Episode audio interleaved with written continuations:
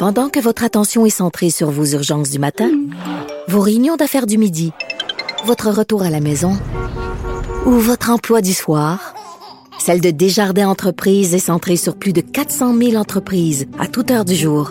Grâce à notre connaissance des secteurs d'activité et à notre accompagnement spécialisé, nous aidons les entrepreneurs à relever chaque défi pour qu'ils puissent rester centrés sur ce qui compte, le développement de leur entreprise.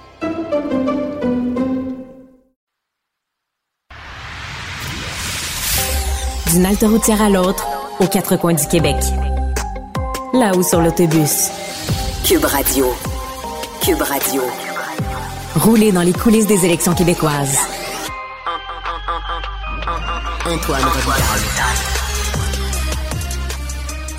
Bon vendredi à tous. Aujourd'hui à l'émission, dans cette ère où les questions constitutionnelles sont plus souvent qu'autrement négligées, voire ignorées, ce qui m'attriste, les promesses de rapatrier des pouvoirs demeurent beaucoup plus populaires qu'on ne pourrait le croire. C'est du moins la conclusion que l'on peut tirer d'un sondage léger récemment effectué.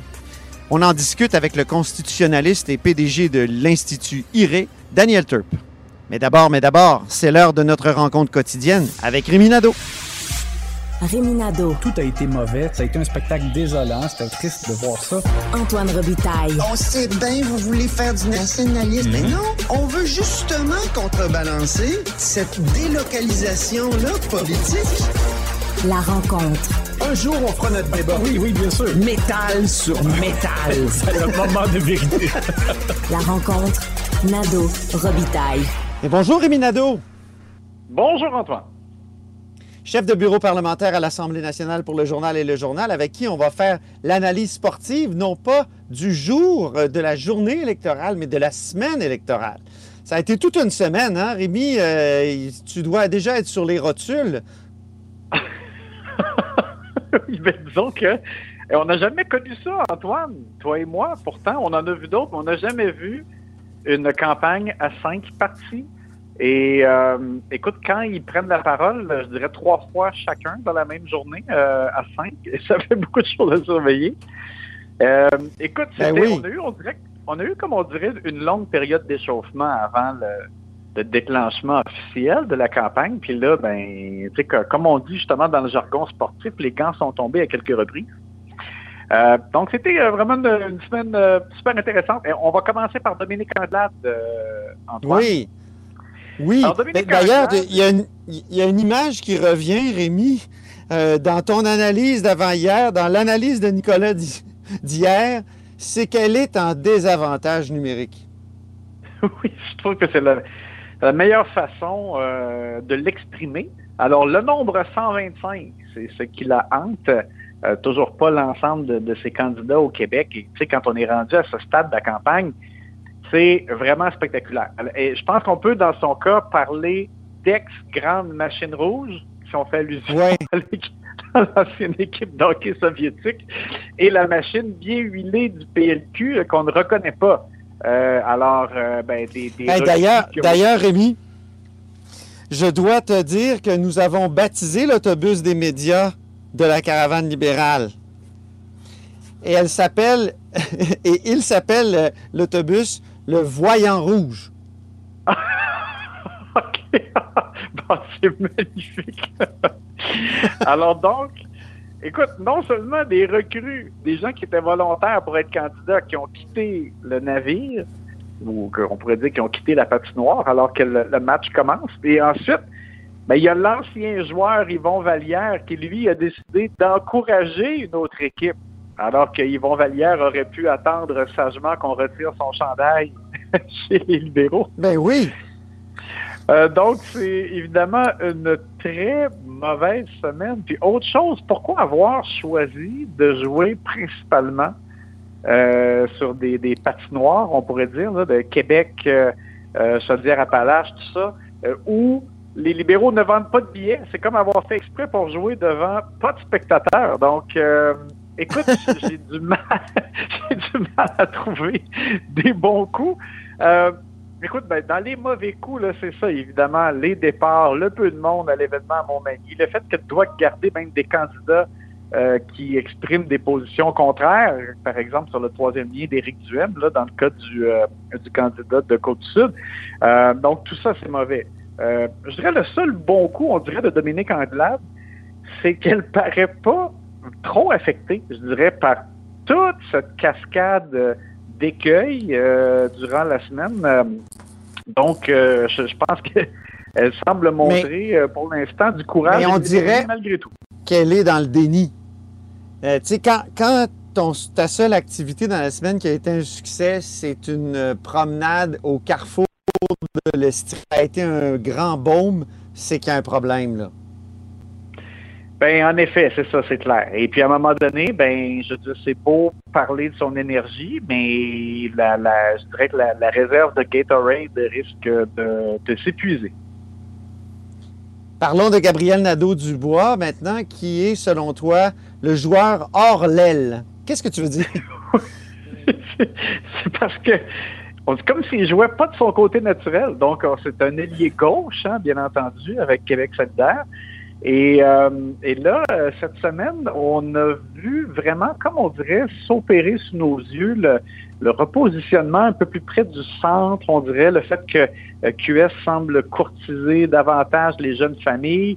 Euh, la proposition, donc, euh, de suspendre la T V Q sur les biens essentiels, mais on en a parlé, le fait de rentrer là-dedans euh, les repas au restaurant, tous les vêtements, donc c'est particulier. Et j'inclus là-dedans aussi le fait que Euh, bon, le, le, le, leur plan euh, super ambitieux là, de réduction de G E S de cinquante-cinq pour cent euh, sera présenté dimanche. Euh, mais M. Nadeau-Dubois envoyait à quelques reprises le signal que, euh, bon, par exemple, on ne touchera pas euh, aux véhicules pour les, les grandes familles ni pour les ceux qui en ont besoin pour travailler. On ne touchera pas aux véhicules récréatifs comme les motoneiges, les motomarines. Et on, on dirait que ce ne sera pas si contraignant pour, dans le cadre de l'entrevue que j'avais fait avec lui pour la, la, la, l'augmentation d'impôts. D'habitude, tu sais, tu sais que Q S augmente dans leur proposition l'impôt des plus riches. Avant, ils parlaient des cent mille dollars et plus. Là, c'est pas encore dévoilé, oui, mais il y a vraiment, il semble avoir mis les freins. On dirait qu'on va monter ça, là, les plus riches, ça sera vraiment plus. Donc, on voit comme un changement qui s'opère. Euh, je dirais donc un joueur talentueux, Gabriel Nadeau-Dubois, une bonne ailier, mais là, qui semble un peu jouer donc de son côté moins naturel. On verra euh, au fil de la campagne. Le bon coup, je trouve que lui, c'est son lancement de campagne euh, dès le départ, dès dimanche. Moi, je trouvais qu'il avait bien exprimé les raisons pour lesquelles, euh, selon lui, Q S devrait être l'alternative euh, euh, à la C A Q. Et moi, dimanche, je rejoins la caravane orange. Alors, euh, je vais pouvoir te donner euh, des infos de première main sur cette euh, campagne euh, de Québec solidaire. Parlons maintenant de Paul Saint-Pierre Plamondon, P S P P comme on l'appelle. Vous savez qu'il est chef du Parti québécois. Je dis ça un peu à la blague, mais c'est vrai qu'il est peu connu. Il y a, euh, donc, il est seul en échappée, selon toi. Oui, parce que euh, dans le cas de Paul Saint-Pierre Plamondon, ce qui est particulier, c'est qu'il y a eu peu d'attente envers lui. Hein. C'est comme si euh, euh, il y avait eu un long camp d'entraînement puis il avait suscité peu d'intérêt dans les sondages. Et là, c'est comme la mise au jeu et il s'échappe. Il dribble sur l'indépendance, sur la langue.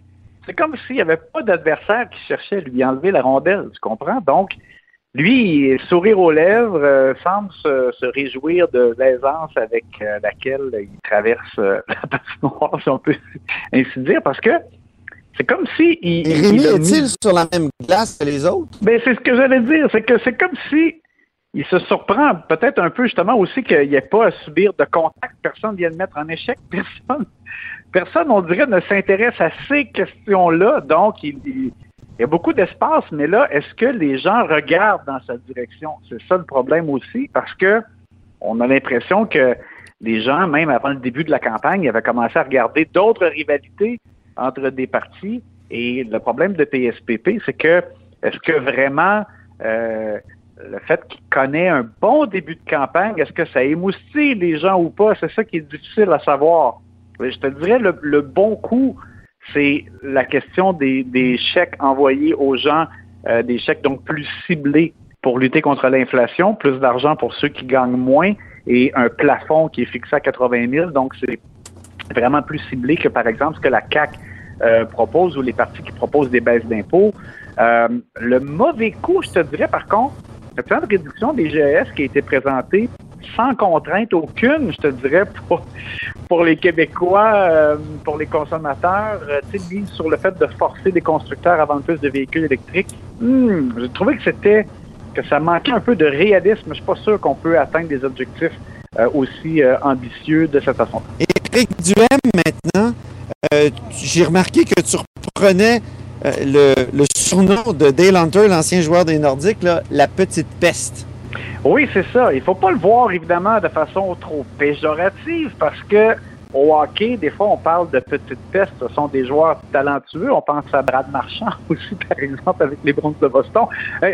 Mais ça veut dire que c'est quelqu'un qui est un peu comme un agitateur. C'est ça qui, qui s'est passé, je trouve, dans le cas d'Éric Duhaime. Euh, il a été regardé de haut pendant longtemps. Euh, là, fait mouche avec son thème de la liberté. Fait parler de lui beaucoup. Euh, Dans les allusions sportives aussi, je remarque que c'est particulier, hein, son, son insistance à, à, à présenter ses entraînements euh, physiques dans des vidéos avec d'autres athlètes. Mais en tout cas, il a, il a joué avec, je dirais, hargne dans un espace qui n'est pas occupé par les autres parties. Il, il va là où les autres ne sont pas. Euh, profite d'une foule bruyante, hein, les, les, ses supporters qui sont... Euh, très bruyant et qui en, en redemande. Là, maintenant, la question, c'est bon, c'est certains de ses partisans qui peuvent intimider les adversaires. Euh, on questionne ses tactiques. Euh, donc, aujourd'hui, au moins, en ce vendredi, Éric Duhaime, je trouve que là, il a vraiment fait un appel au calme qui me paraissait plus sincère là, que ce qu'on a vu euh, au cours euh, des derniers jours. Alors, l- l- son mauvais coup, c'est, on en a parlé souvent, c'est, on a t- toujours cette impression qu'il joue sur les deux tableaux, euh, oui. qu'il, dit, qu'il n'encourage pas ni la violence ni des menaces, mais d'un autre côté, quand il est devant ses supporters dans les rassemblements, il trouve toujours une façon de les chauffer, puis on dirait c'est comme de, de, de les gonfler euh, à bloc. Euh, donc, euh, bon coup, fait parler de lui, et au moins aujourd'hui, l'appel au calme me paraissait donc plus euh, solennel. Et on termine, Rémi, par François Legault, qui est, selon toi, le capitaine en contrôle. Oui, écoute, je, je, je suis surpris de voir que, écoute, mauvais coup pour lui, ça a été très bref, là, le, le, l'utilisation de cette madame pour désigner Dominique Anglade au jour un de la campagne, au moment du déclenchement, euh, parce qu'il avait choisi de ne pas nommer ses adversaires, puis tu vois, ça l'a comme fait trébucher, Euh, je pense, sans qu'il, qu'il s'en rende compte vraiment. Euh, mais sinon, le reste de la semaine, M. Legault a un peu habilement présenté son bouclier contre l'inflation un morceau à la fois. Donc, ça lui a permis pendant quatre jours de parler euh, de mesures pour aider euh, au portefeuille des Québécois. Euh, donc, ça, ça, je trouve que ça lui a permis d'occuper beaucoup l'espace sur ce terrain-là, même s'il y avait beaucoup de compétition, là, que les autres aussi ont leurs propositions Euh, pour aider euh, à contrer l'inflation. Mais euh, et, et pour le reste, je trouve qu'il il apparaît euh, en confiance euh, et pas, tu sais, pas, euh, pas de déranger, il n'a pas dérapé sur autre chose vraiment. Euh, puis, mm. bon, tu sais, évidemment, tu vas me dire que c'est de l'image, mais ils ont bien fait aussi, je, je trouve, de, d'utiliser des vidéos de lui qui se promène là, dans les régions en tournée. Je voyais Euh, hier, euh, dans Port-Neuf, dans un casse-croûte, là, où il euh, commandait des hot dogs, puis tout ça, ça le rend, tu sais, M. Legault oui. est à l'aise là-dedans, ça le rend proche des gens. Euh, c'est, alors, un passage, euh, c'est un passage obligé, Rémi, chez Tiwi. J'ai des vidéos de deux mille dix-huit de chez Tiwi. Alors, je trouve que M. Legault casse un peu l'image que certains lui ont reproché, peut-être un peu paternaliste, et pendant la pandémie, qui disait quoi faire aux gens. Euh, veut, veut pas, je pense que ça a peut-être collé un peu, puis il y a peut-être des gens qui, euh, qui ont eu une, une moins bonne impression de lui au fil du temps là, à cause de ça. Et, euh, et là, je trouve que généralement, là, pour l'instant, ça va bien. Évidemment, ça ne veut pas dire qu'il n'y aura pas à répondre. Moi, je trouve d'ailleurs même qu'il n'a pas été trop confronté, on dirait, à tenir jusqu'à maintenant. Euh, mais la campagne ne fait que commencer. Donc, pour l'instant, relativement en contrôle pour euh, euh, François Legault. Merci beaucoup, Rémi. On se reparle mardi prochain. Puis je dis aussi un merci à Joanie Henry qui euh, a dû euh, s'organiser avec un son moyen parce que moi, je suis actuellement en Abitibi au Lac-Simon puis l'Internet euh, haute vitesse partout au Québec. C'est une belle promesse, mais qui est peut-être pas complètement remplie. Merci à vous deux. Il faudra que tu en parles à Gilles Bélanger. Voilà.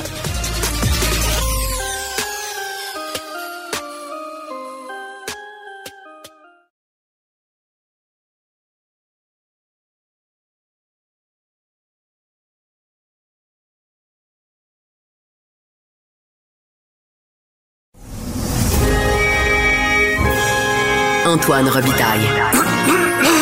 Il pourrait nous réciter la Constitution canadienne mot par mot, mais il aime mieux animer son émission. Les Québécois seraient beaucoup plus intéressés qu'on ne le pense à ce que l'État du Québec exerce plus de pouvoir. En d'autres mots, l'autonomisme aurait la cote, mais ça paraît pas toujours. On en parle avec Daniel Turp. Bonjour. Bonjour, M. Robitaille. Daniel Turp est constitutionnaliste, euh, président de l'Institut de recherche sur l'autodétermination des peuples et des indépendances nationales. Quel titre! On va résumer ça par I R E. Euh, dites-moi, Daniel, on, on, on pense toujours que les Québécois n'ont pas d'appétit pour les questions constitutionnelles, de compétences, euh, mais votre sondage, là, euh, effectué avec la firme Léger, révèle et démontre le contraire. Oui, en tout cas, ils ont des appétits pour des pouvoirs et pour tous les pouvoirs dans un nombre tellement important de domaines que euh, si on, on essaie de comprendre ça, finalement, ils veulent l'indépendance parce que tous les pouvoirs qu'ils réclament sont finalement les pouvoirs que détient un, un État souverain, là, de la langue à la culture. Pendant que votre attention est centrée sur vos urgences du matin, vos réunions d'affaires du midi, votre retour à la maison ou votre emploi du soir... Celle de Desjardins Entreprises est centrée sur plus de quatre cent mille entreprises à toute heure du jour. Grâce à notre connaissance des secteurs d'activité et à notre accompagnement spécialisé, nous aidons les entrepreneurs à relever chaque défi pour qu'ils puissent rester centrés sur ce qui compte, le développement de leur entreprise.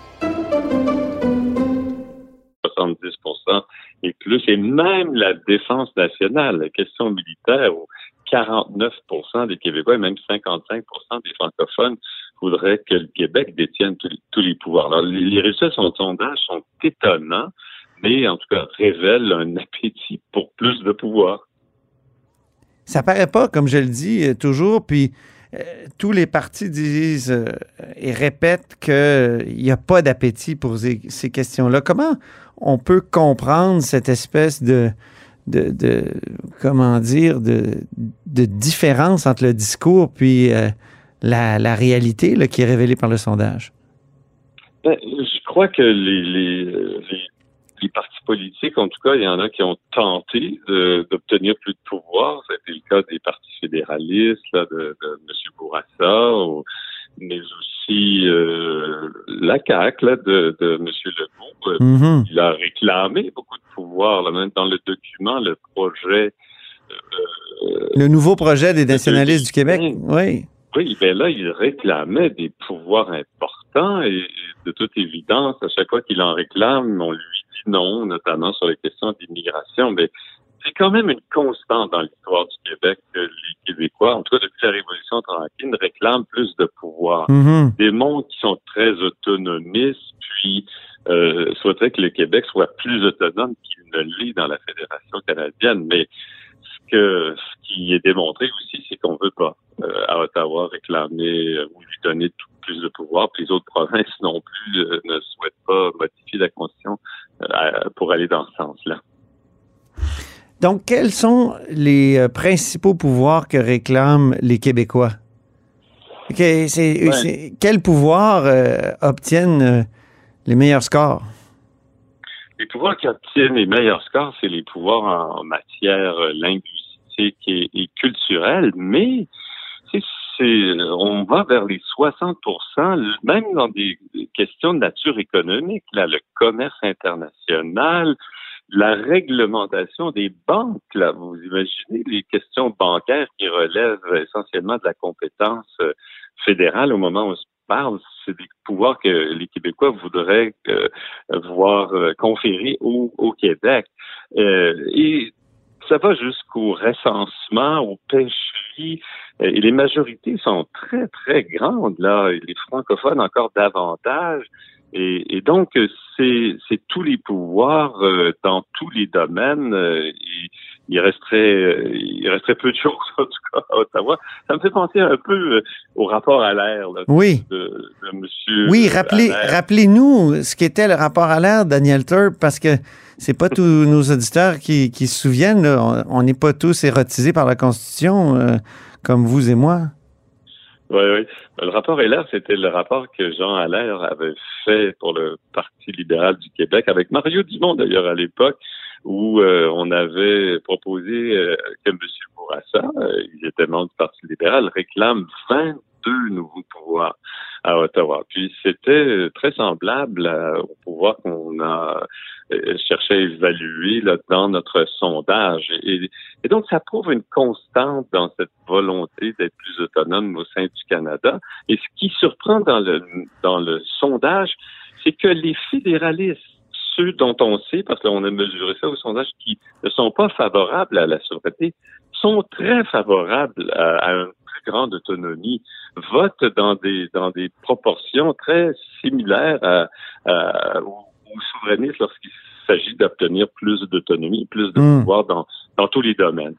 Bien, c'est pas normal, parce que le mot fédéralisme, quand on est fédéraliste, on veut fédéraliser, donc on veut décentraliser, c'est...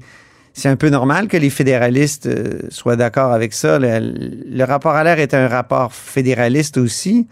Est-ce que, justement, on n'a pas oublié le vrai sens du mot fédéraliste en, dans cette espèce de dichotomie là, souverainiste-fédéraliste? Puis les gens, au fond, aujourd'hui, qui se disent fédéralistes même depuis vingt ou vingt-cinq ans, euh, c'est des gens qui sont canadianistes, qui veulent que le Canada reste comme tel, puis que le partage des pouvoirs ne change pas.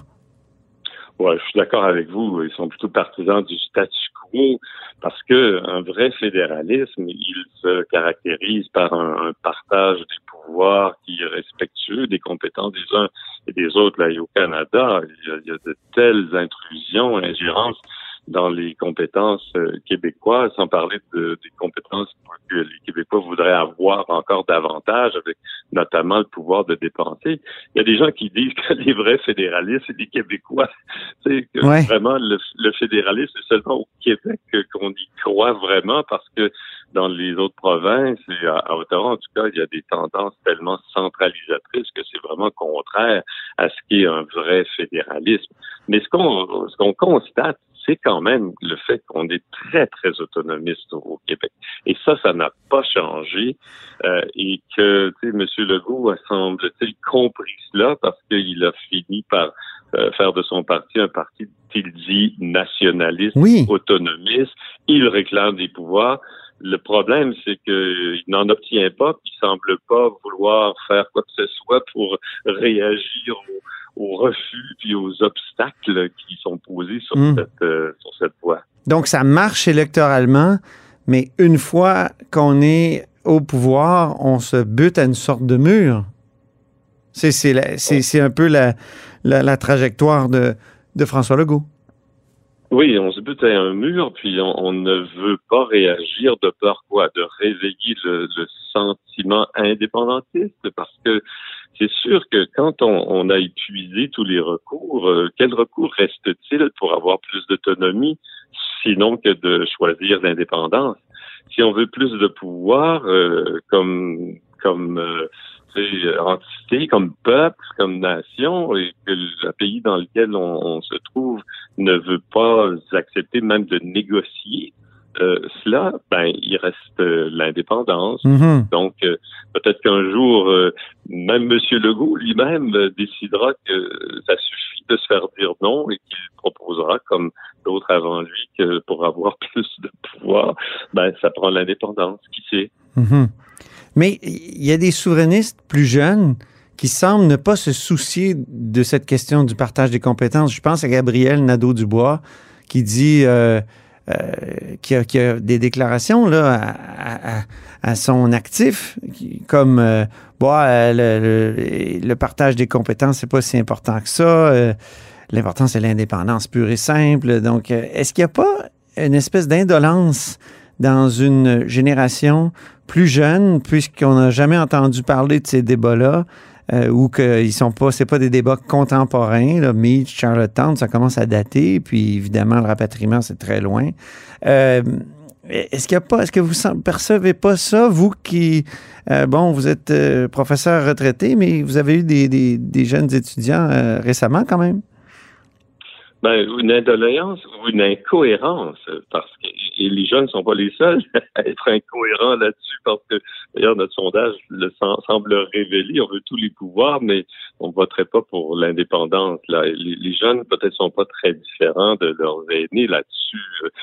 Et ils veulent au, au, tous les pouvoirs, mais euh, veulent pas nécessairement l'indépendance. Ou s'ils la veulent, ben c'est pas une question constitutionnelle, c'est pas une question de partage du pouvoir, c'est plutôt une question de nature économique, de représentation internationale. De, et, et mais effectivement, je pense que ce, ce qui est difficile à, à comprendre, c'est cette incohérence du peuple québécois, là, mm-hmm. qui veut depuis longtemps beaucoup de pouvoir, à qui on lui refuse ses pouvoirs, mais qui ne semble pas s'engager euh, sur la voie de l'indépendance, euh, comme certains partis euh, lui proposent. Mais en tout cas, on verra, là, il y a une campagne en cours, et qui sait ouais. quelles seront les, les vues exprimées euh, sur cette question-là pendant la, mmh. la campagne.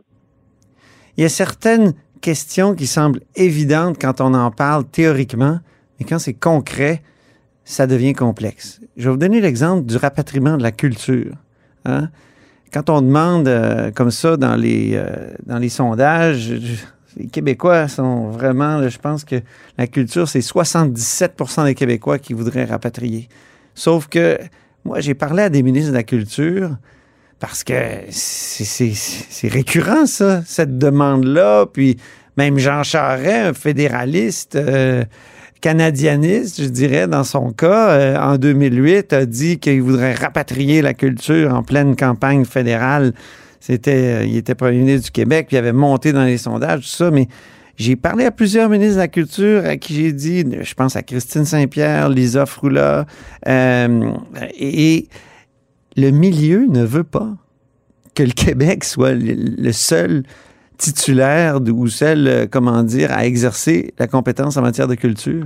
Pourquoi? Parce que ils peuvent, c'est pas compliqué, il y a deux râteliers. C'est intéressant pour tous les gens dans la, dans la colonie artistique, comme on le disait à une certaine époque. Mais euh, vous comprenez ce que je veux dire, Daniel Turp? Parce que, est-ce qu'il n'y a pas des, des résistances là, que, qu'une opinion comme ça lancée dans un sondage euh, euh, semble euh, qu'on ne voit pas. On ne voit pas ces résistances-là quand on dit « Ah oui, oui, on veut rapatrier, rapatrier la culture. » Oui, mais les artistes eux-mêmes ne veulent pas.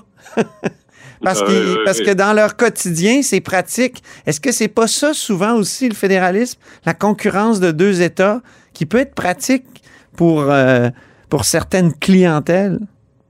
Oui, et, oui, exactement. Puis l'exemple est excellent de la culture, puis ça, ça m'intéresse en particulier. Et on, on voit bien que tu sais, les, les artistes, là, les gens du milieu culturel, sont compris dans ces soixante-dix-sept pour cent. Alors, donc, théoriquement, ils sont favorables tu sais, à l'exercice par Québec de tous les pouvoirs. Mais lorsqu'on ne pense qu'au milieu artistique et culturel, c'est ces personnes-là qui reçoivent du du Conseil des arts du Canada, puis du patrimoine canadien, puis ils craignent que tu sais, les sommes qui seraient rapatriées par le Québec s'il obtenait tous les pouvoirs ne seraient pas euh, versées ou, ou en tout cas qu'il y aurait des, des, des modifications dans les dans les pratiques de, de subventionnement. Alors donc ils hésitent à, à dire ouvertement et publiquement euh, ce qui euh, ce qu'ils pensent euh, mm-hmm. et, qu'ils veulent, parce que je, je crois que si le Québec rapatriait euh, les pouvoirs en matière de culture, on aurait une politique culturelle beaucoup plus cohérente et on pourrait soutenir encore mieux nos artistes, nos institutions culturelles. Puis tu sais, l'histoire nous, nous rappelle, que vous l'avez dit, euh, même avant M. Charest, M. Bourassa lui-même, oui. parlait de la souveraineté culturelle, bien sûr, le rapatriement de tous les pouvoirs, puis c'est fait dire non, comme s'est fait dire non euh, M. Charest. M. Pelletier, vous vous rappelez, avait, dans son document, demandé qu'il y ait un arrangement administratif pour rapatrier euh, les pouvoirs. Mm. Il s'est fait dire non à nouveau.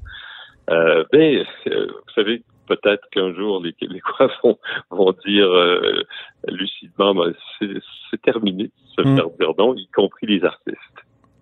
Merci beaucoup, Daniel Turp, et je renvoie au titre de la note de recherche que c'est « D'autonomie et d'indépendance, note relative au sondage d'opinion sur les pouvoirs de l'État du Québec ». C'est publié sur le site de l'I R E, l'Institut de recherche sur l'autodétermination des peuples et les indépendances nationales. Merci encore. Je vous en prie, au revoir. Au revoir. Et c'est ainsi que se termine La Haut sur l'autobus en ce mercredi. Merci beaucoup d'avoir été des nôtres. N'hésitez surtout pas à diffuser vos segments préférés sur vos réseaux. Ça, c'est la fonction partage. Et je vous dis à demain.